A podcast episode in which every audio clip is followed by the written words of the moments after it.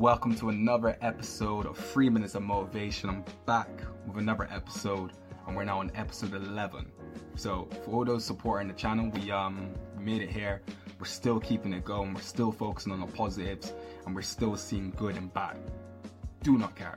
So, this episode, we're focusing on something truly important, which is self awareness and being able to understand our emotions, especially our thought process when we are experiencing emotions that usually are not within our own control.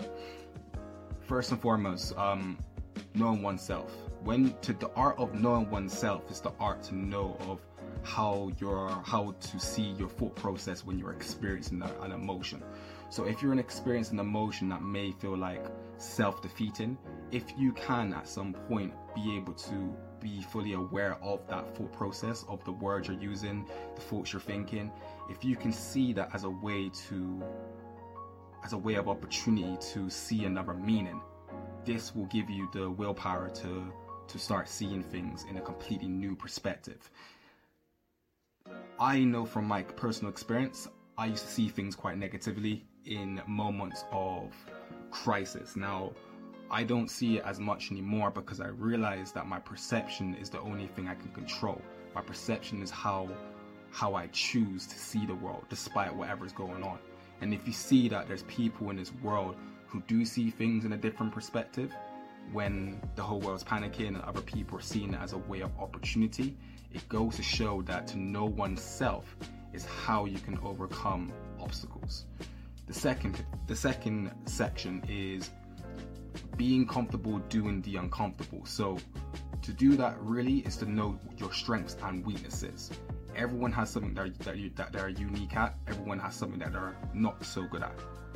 To be able to be comfortable with doubling down on your strengths and also having some time to sharpen your weaknesses, you have to let go of perfection. Because perfection truly is a an imaginary thing that everyone is try, is striving for, but it doesn't actually exist. We're slowly starting to see things change over time, and people are starting to show their imperfections because you know, it's important for people's personal development.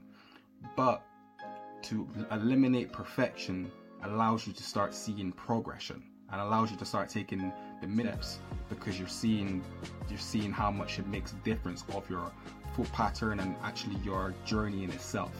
So imperfection being an imperfectionist always works when you're trying to focus on the idea of progressing forward. And then the last one is change is a learning process. No one changes overnight, regardless of whatever goes on in this world, regardless of whatever we see. Change is something that we have to choose. I know myself from even this brand, even though it's called Change Routine, it's because I had to literally change my routine to even think and even speak the way I, I do now. So if you understand that, it actually it literally takes everything away and you start to see things completely different. Everything you do is, is a decision, is a choice. And if you start seeing it as a form of learned behavior and and rather than it seen as, oh yeah, yeah, you know, people were always like that, you will start to see things within yourself that you can change and you can actually live by. So I hope this was very, very valuable to you. Um, of course, I really want to be grateful for those who are supporting the channel. We are now in episode 11, as I said, and I'm going to make sure I'm going to keep these videos as consistent as possible. We are four minutes, so I'm going to stop from here, change routine. Let's go.